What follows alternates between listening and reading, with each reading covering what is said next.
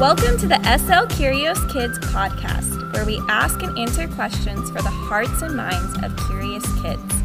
We're your hosts, Mr. AJ, Miss Hope, Miss Amber, and Miss Alexis. We can't wait to see what God wants us to learn today.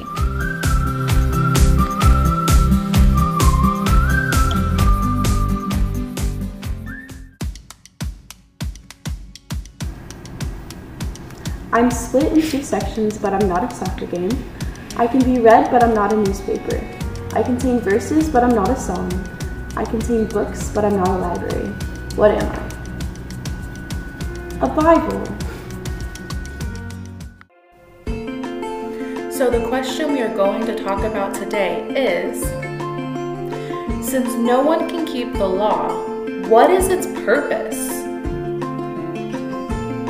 Today we'll learn that the purpose of the law is that we may know the holy nature of God and the sinful nature of our hearts, and thus our need for a Savior. Have you ever looked in a mirror? Think about what you saw in that mirror. Was it a reflection of someone else or of you? Well, the law of God kind of works like a mirror for a Christian. When Christians look into the law, they see what they are really like. The law of God doesn't show us our outward appearance like a mirror does. It helps show us what our hearts look like. The law of God can also act as a guide to show us how to live our lives. One of the ways the Bible tells us a Christian can glorify God is by obeying His commands. These laws are kind of like family rules for those who are members of God's family.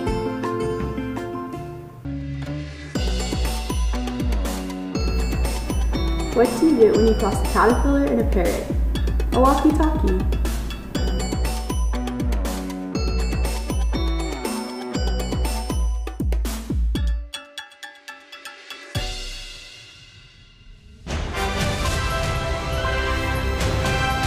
This is Curious News, and I'm here with Paul, who used to be Saul and is also the apostle who wrote Romans and several other books of the Bible. Now, Paul, what are you trying to teach people about God's law in Romans chapter 3? Well, I'm trying to explain that through the law comes the knowledge of sin. Oh, interesting. Now, how do we learn about God's law? Hmm, well, when Christians read and reflect on the law, which is found in the Bible, by the way, the Holy Spirit helps show them places in their lives where they are not in step with God's law.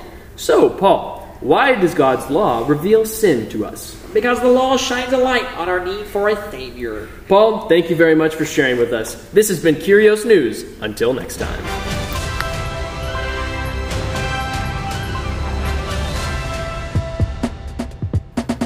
Okay, kids, I want you to spend some time this week and think about how the law of God might be revealing something about your own heart or your own life.